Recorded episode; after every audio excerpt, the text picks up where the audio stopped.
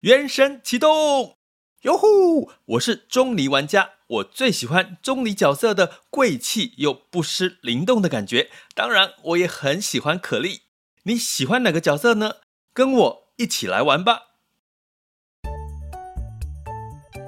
想要掌握即时市场观点吗？订阅郭俊宏带你玩转配息，每天不到十七元，你将享有专人整理的每月读书会。配息热点分析以及热门主题解答困惑，不论你想通过基金、ETF、美股或台股打造你的现金流收入，我们都能为您提供支持。点选资讯栏的订阅链接，了解更多。让我陪你一起投资理财。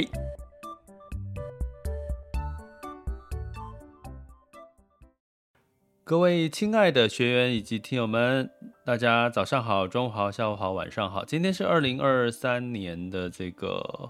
六月二十一日，哈，周三的时间，其实挺开心的，因为接下来就放四天连假了。祝大家端午佳节愉快，好好的爽一下啊，享受一下 佳节的愉快哈。那因为这一周我有跟各位提了哈，其实市场。真的就是没有太多利多的消息哈，然后再加上这个呃这个涨多哦，稍微的修正，所以你会看到在近几天都是跌多于涨了哈。所以如果你长期听我们的频道或陪伴的过程当中，你就会。知道哎，其实有些事情事出必有因，你就不会过度的担心，不会过度担心，你就不会过度恐慌，不会过度恐慌，你就不会过度的做出一些比较不客观的错误决策哈。所以这是我们频道里也是其中一个希望带给大家的一些帮助。那也谢谢持续有一些朋友在 Mr. Box 或其他地方留言告诉我说，其实呃对于呃本币频道的一些。呃，想法的分享哦，那呃，这个陪伴反正就是个陪伴哦，很轻松，所以它它不会去给大家什么压力啦。哈。你认同也好，不认同也好，哎，像我今天要跟各位来聊中国，也许有一部分台湾的朋友会认为说啊，怎么聊中国？没关系，我们就是其实全球投资是投，我们常说投资要从全世界来看投资，而不是用。台湾来看投资，你会觉得你的广度会更深，所以聊聊中国，让你更了解中国的状况，其实并不是坏事哈。那到中国到底怎么了呢？其实这个我其实很简单一个状况，中国现在正面临的一个信心不足的一个状况，就是说台湾哈，台湾的股民呢是对台股信心非常的充足，比如说我们觉得啊万八没有问题啦，要上。台股现在这个气势要上到万八没有问题，台积电各方面对不对？那其实，在这个中国的居民呢，会觉得啊，现在现在好像接下来市场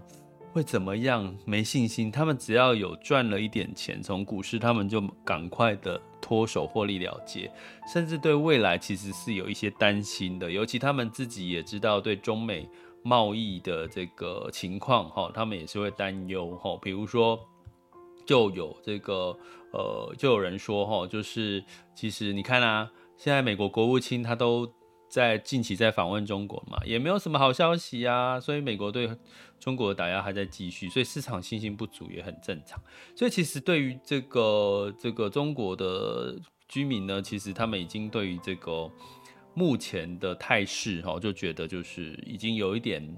偏悲观的啦，哈。那为什么要讲这个中国居民的这个投资信心？因为其实，在 A 股的组成分子里面，大概百分之五十都是散户，哈。像如果我们说台股是浅碟型的市场的话，台股其实是这个法人，哈，三大法人的影响到整个市场的情况会比较多。那举个例，有机会我再聊。像这个今天有一则新闻就把数据提出来了。目前台湾的债券 ETF 都是谁在买？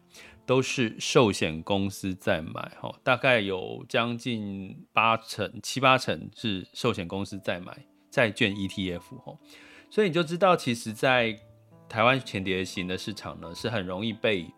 这个资金筹码去去滚动，可是，在 A 股比较不容易哈，因为 A 股的法人占很少，因为 A 股哈，中国有所谓的外汇管制嘛，所以基本上他们要透过 QF 啦，一些外这个外资投入的限制其实是比较多，所以在 A 股的市场比较多是看这个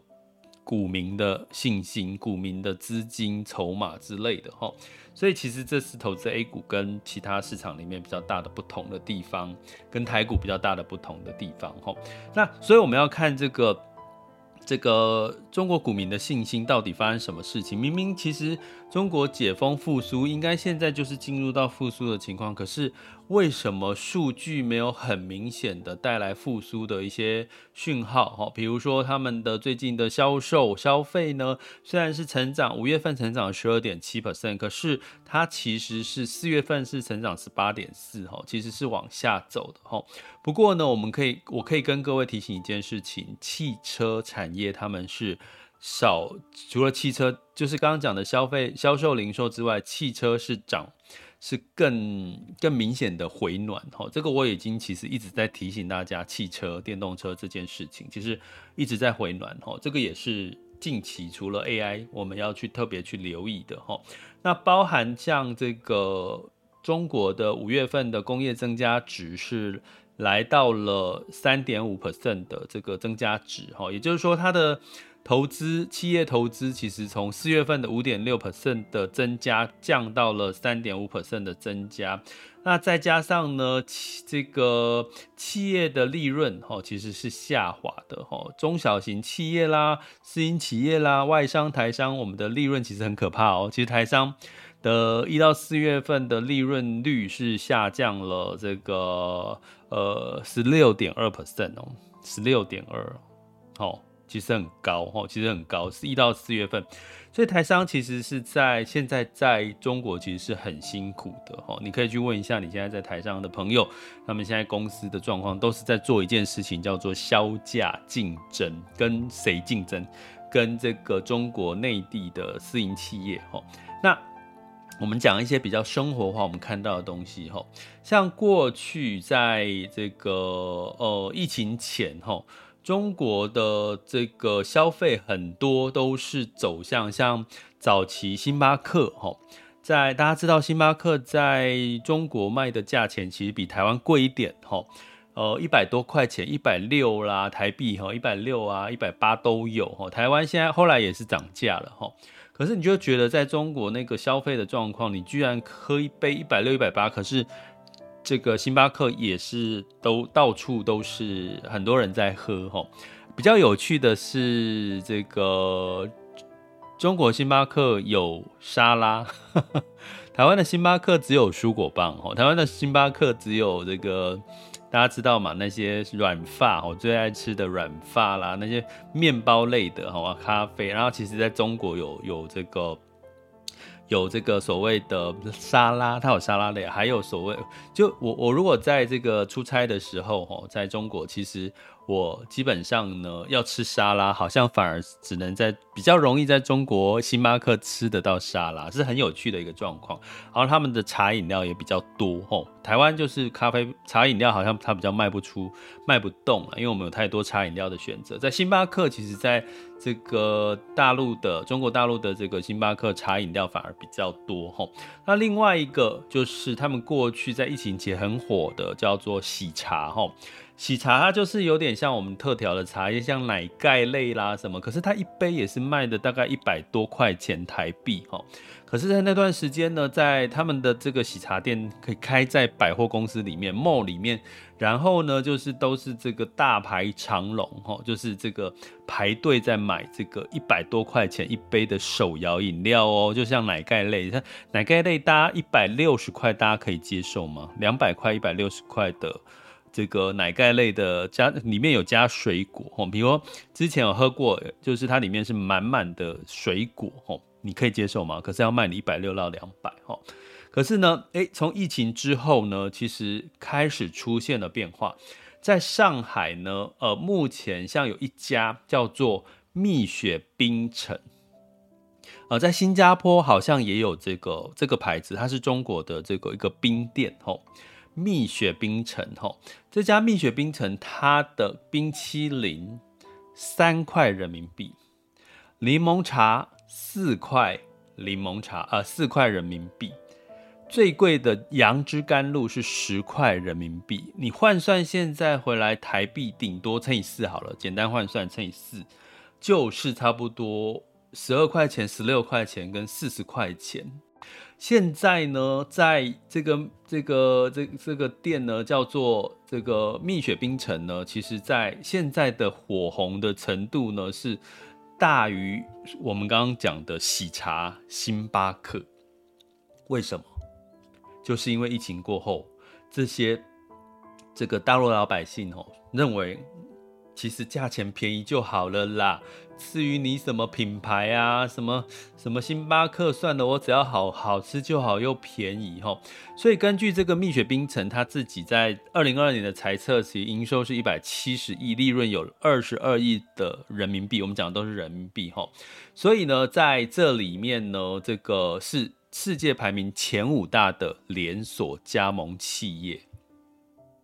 第五名哦，已经是第五名喽。总共有两万三千多家的加盟店。诶，台湾应该没有蜜雪冰城的哈。新加坡有，新加坡有，印尼也有，印尼也开了一千，呃，目前三千多家哈。台湾没有哈。那所以呢，基本上呢，你会看到一件事情，就是中国市场最厉害的一件事，就是 cost down。一个冰卖十几块钱，可能很多台湾人会认为说啊，才十几块钱，我不敢吃，我不敢吃大陆的冰淇淋，没有问题哈。我们不不讲这些细，我们只要讲的是，我们从投资的角度来看这件事情哈。所以基本上现在的这个中国面临到一个情况就是它。老百姓对于这个价格敏感度是非常敏感的，所以他变说很多的大企业，比如说他不讲品牌了。我刚刚讲星巴克在里面，星巴克最近在大陆干嘛？知道吗？中国大陆在降价，因为他发现特斯拉在中国市场降价，诶，销量居然有成长，所以星巴克呢也打算要降价或促销。来去增加它在星巴克低迷的这个销售的数量，所以，我们过去印象中，中国的企业，我们都想到什么？知名的手机品牌，呃，Apple 之外就是华为。哦，现在华为因为被中美贸易被打趴了嘛，就是它晶没有晶片，没有高端晶片，所以它的这个手机越来越越越来越越越越越没有市占率了哈。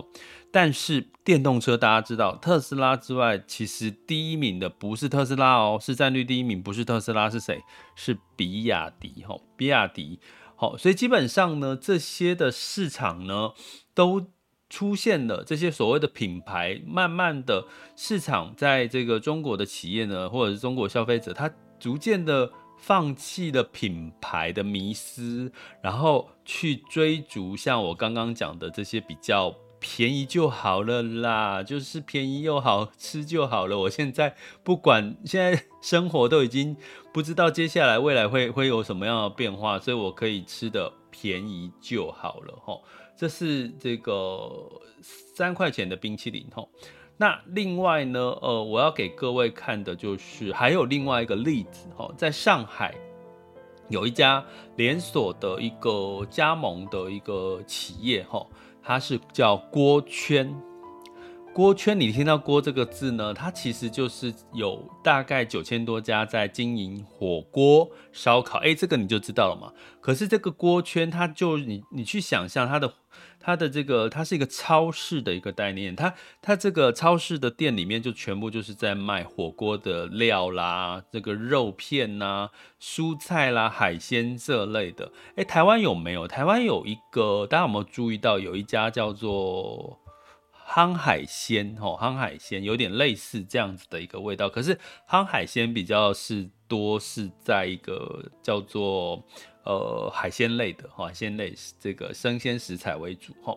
所以呢，其实我们还记得吗？在过去疫情这段时间，有一个叫熊妈妈买菜网的台湾，大家记得吗？是不是在疫情之后就收起来了，哈？可是这个锅圈，哈，在疫情期间，它反而呢却。一路的转型成为上游的火锅食材供应店，它本来是火锅店哈，然后这三年从一千四百多家加盟店开到了九千两百多家的门店，好，上海，那应该它不止在上海开了哈，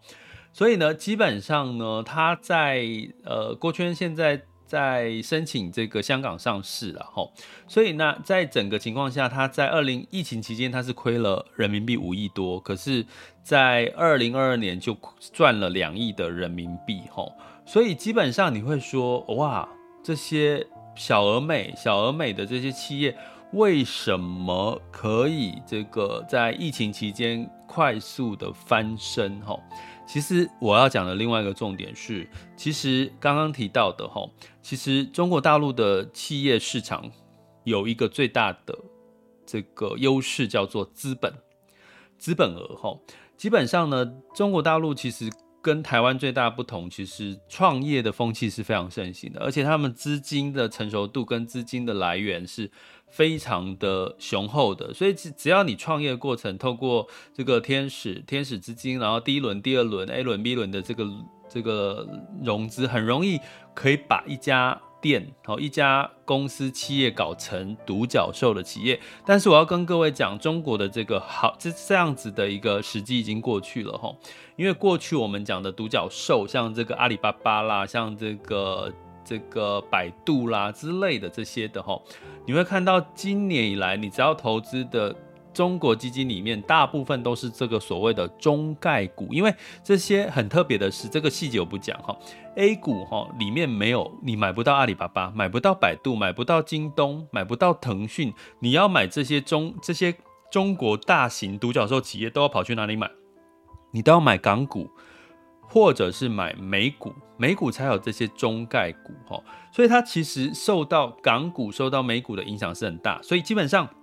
如果你这几年，今年我们讲今年好了，二零二三年你投资的基金或 ETF 里面，大部分都是这些所谓的中概股。我刚刚讲的阿里巴巴、百度啦、腾讯，其实你会发现绩效不是太好哦，因为你买到的都是一堆中概股，并不是纯 A 股哦。那所以也就是说，我今天的主题说中国怎么了？低价带来通缩，选指数不如选股。我的意思就是说，其实啊，我们。大部分，如果你投资中国是以指数来看，哦，比如说上证五十啦，比如说这个沪深三百啦之类的这些指数，你会发现它的表现都不会是太好。原因是这些都是前五十大的公司，或者是前三百大的公司。我刚刚讲到这边的重点，你有没有发现，其实企业是在疫情期间活得下来或成长？快速或获利快速，其实不是这些大型的公司，反而是这些小型而且具备弹性、具备竞争力，可以快速的因应这些市场变化的这些公司。我刚刚举例的，像这个蜜雪，哦，这个冰店，还有像这个锅圈，哈，这个专门的这个火锅料的超市。诶，各位在座，如果台湾有开火锅料店的超市，你会专门去买吗？其实应该我们不会啦，我们应该跑去全联买就好，对不对？因为可是，在呃，中国大陆它没有全联，它它顶多就是像全联这样的，就是家乐福，还有像沃尔玛，还有像大润发比较大，可是这些大的大的店其实不会是太密集在不同的。不同的地方哈，所以基本上它方便度不会像我们全联这么方便了哈。所以呢，基本上他们这种火锅食材供应的专门的像锅圈呢，就有机会生存下来哈。所以基本上呢，你从这边来看，我要讲的很重要的一点就是说，大陆虽然说中国大陆虽然它的这个大型企业似乎没有太好的表现，它的股价。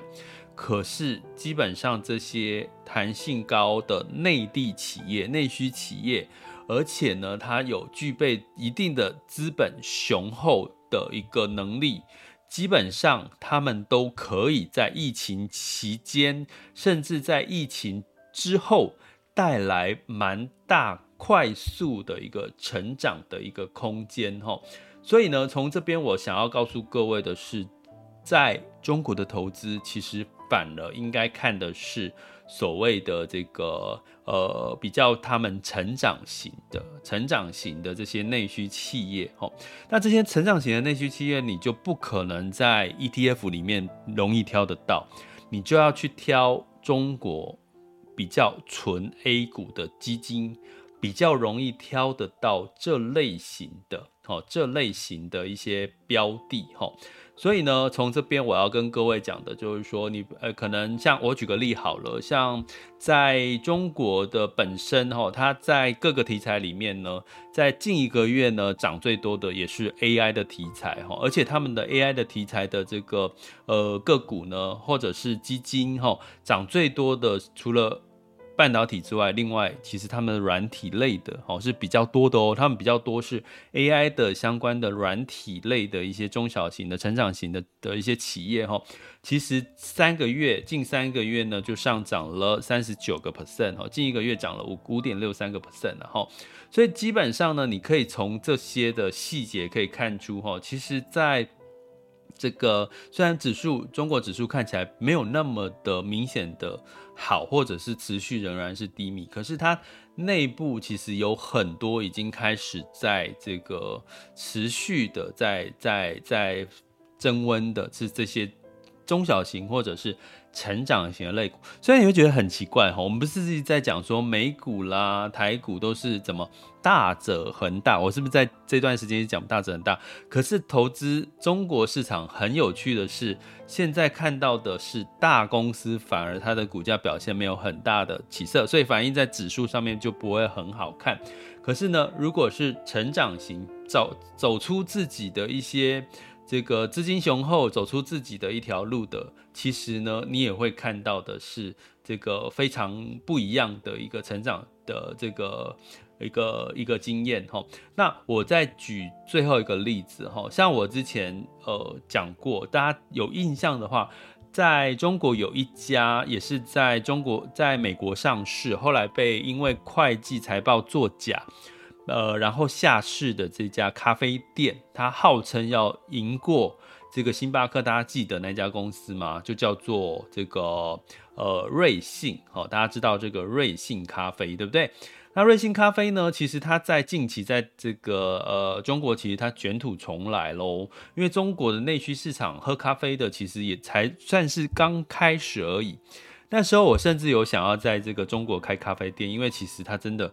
这个开咖啡店，他们刚，他们主要是喝茶，喝咖啡的人真的不多哈，所以从这边的角度来，这边我们就可以看出，其实他在这个瑞幸，他在台湾，在不是在中国呢，是慢慢的，他的这个门店还是持续的在扩张，甚至他的前呃前这个投资人又出来开了另外一家咖啡店哈，那所以呢，我要讲的是说这些。他们都是以星巴克做目标，所以目前中星巴克在中国其实是因为价格有点偏贵，所以它的呃过去品牌迷失的这些中国中国人居民呢，基本已经开始转向去一些价格导向比较便宜，可是它相对他们也认为便宜，可是又不难喝的。但是我必须讲，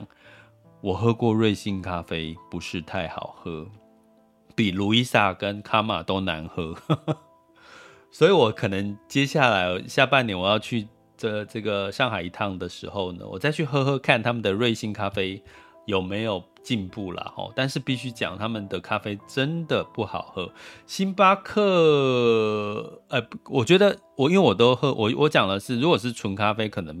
见仁见智啦。可是如果是拿铁，哈，因为其实每一个地方，比如说日本的拿铁就特别好喝，因为日本的牛奶，大家知道日本牛奶都很好喝。那中国大陆牛奶真的不好喝，中国大陆牛奶真的不好喝，所以其实它弄做出来的拿铁应该都不会有那个太好的那个奶香味了哈。但是从这边我只是要告诉各位，其实中国最大的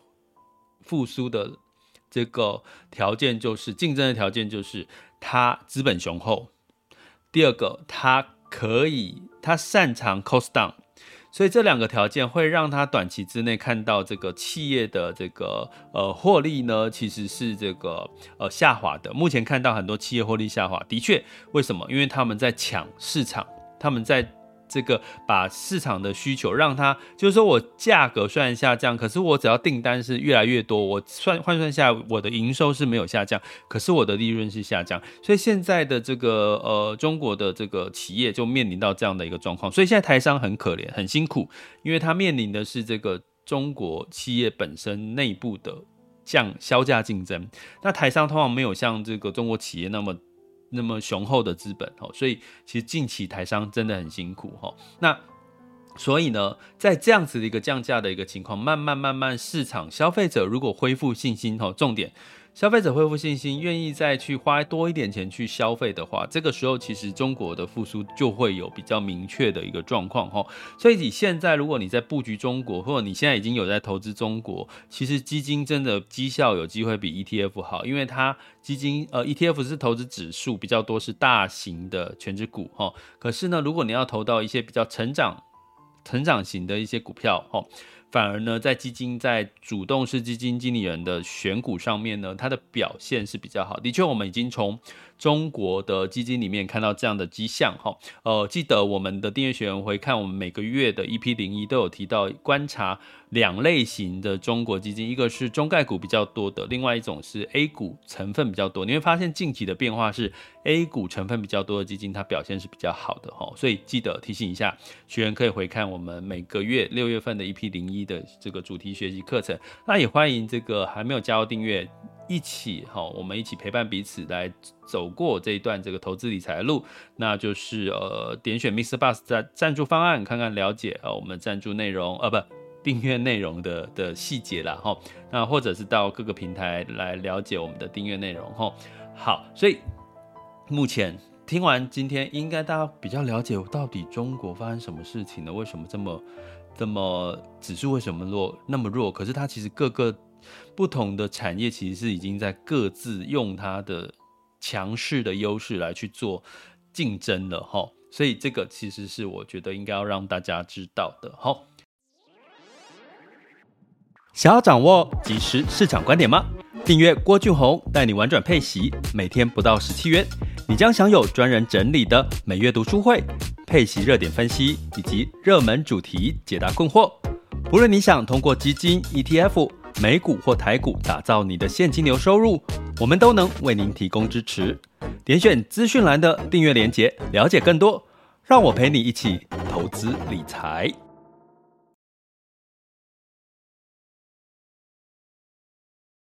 好的，接下来进入到二零二三年六月二十一日的全球市场盘势轻松聊。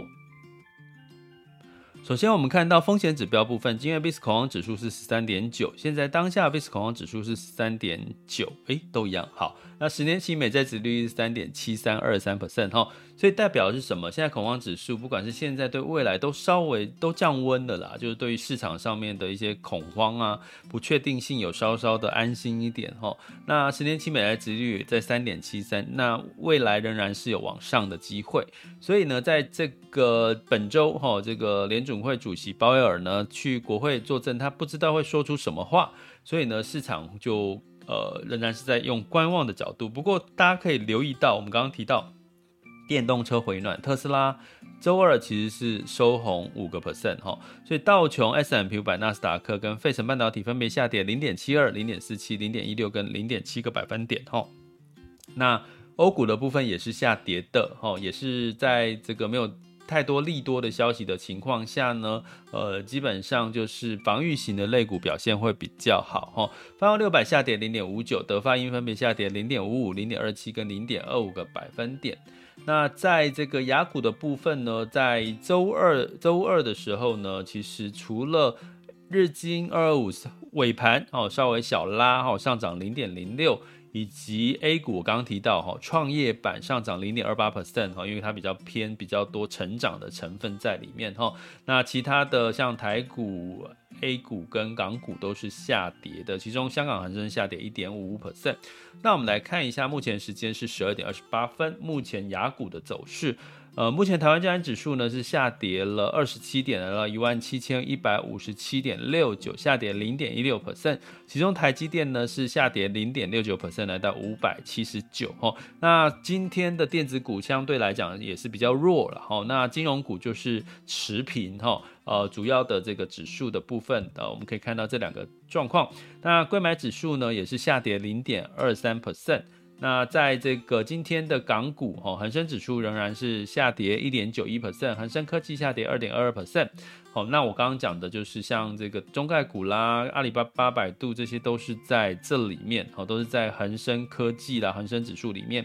所以呢，如果你看到你的持有的 ETF 或者是这个基金，哈，比较多成分是这这类型的中概股，你就必须要看港股的走势，哈。那上证呢？呃，上证指数是下跌了零点四一 percent，来到三二二七点一五哈。那目前上证，如果说美国进入到技术面的牛市，那上证指数正进入到技术面的熊市哈。那深圳指数呢是下跌一点一六 percent。那在这个日经二五呢是先跌后涨哈，目前是小涨零点二九 percent。南韩综合指数是下跌零点六四 percent，新加坡海峡是上涨零点一七 percent，所以目前雅股是跌多于涨嘛，哈，不过就是没有太多利多消息，稍微稍微休息一下，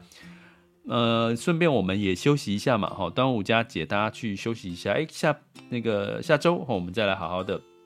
布局哦也不错哦。那能源的部分呢？八月份布兰特原油是下跌二点二 percent，来到七十点三八美元每桶哦。那针对这个目前中国的整体的复苏状况不明确嘛？刚刚有跟各位提到，现在中国是流行小而美、便宜最好啦哦。这种价格敏感度的情况下，大家回想我们台湾什么时候是在价格敏感度比较高？是不是在你比较对未来悲观哦，或者是你？比较，比如说，呃，你的对你的薪资啊，各方面不是那么的呃满意又担忧的时候，或者是股市不好的时候，你通常会比较悲观嘛，哈。所以现在这个中国的这个老百姓正面临到是这样的一个情绪，哈。那金价部分，八月份交割的纽约黄金期货是下跌一点二 percent，来到一千九百四十七点七美元每盎司。哈，那因为美国呢相关的基本面数据还不错，而且美元七月份有机会再升息一码，哈，所以美元偏强。然后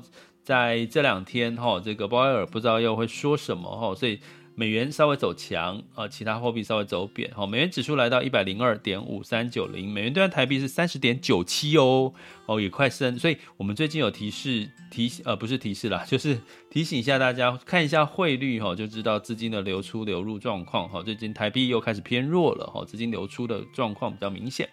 呃，美元兑换人民币是七点一八零八，哈，那其实人民币又走贬了哦。最近人民币又有在做降准、降息的一个这宽松的一个动作，哈。那美元兑换日元是一百四十一点三七，哈。所以整体来看呢，美元稍微走强，哈，其实也不叫不利于这个新兴市场的这个反弹的力道。不过呢，这个也一定会是一段时间、一段时间的一个事件，哈。所以我们就呃持续的观察就好了。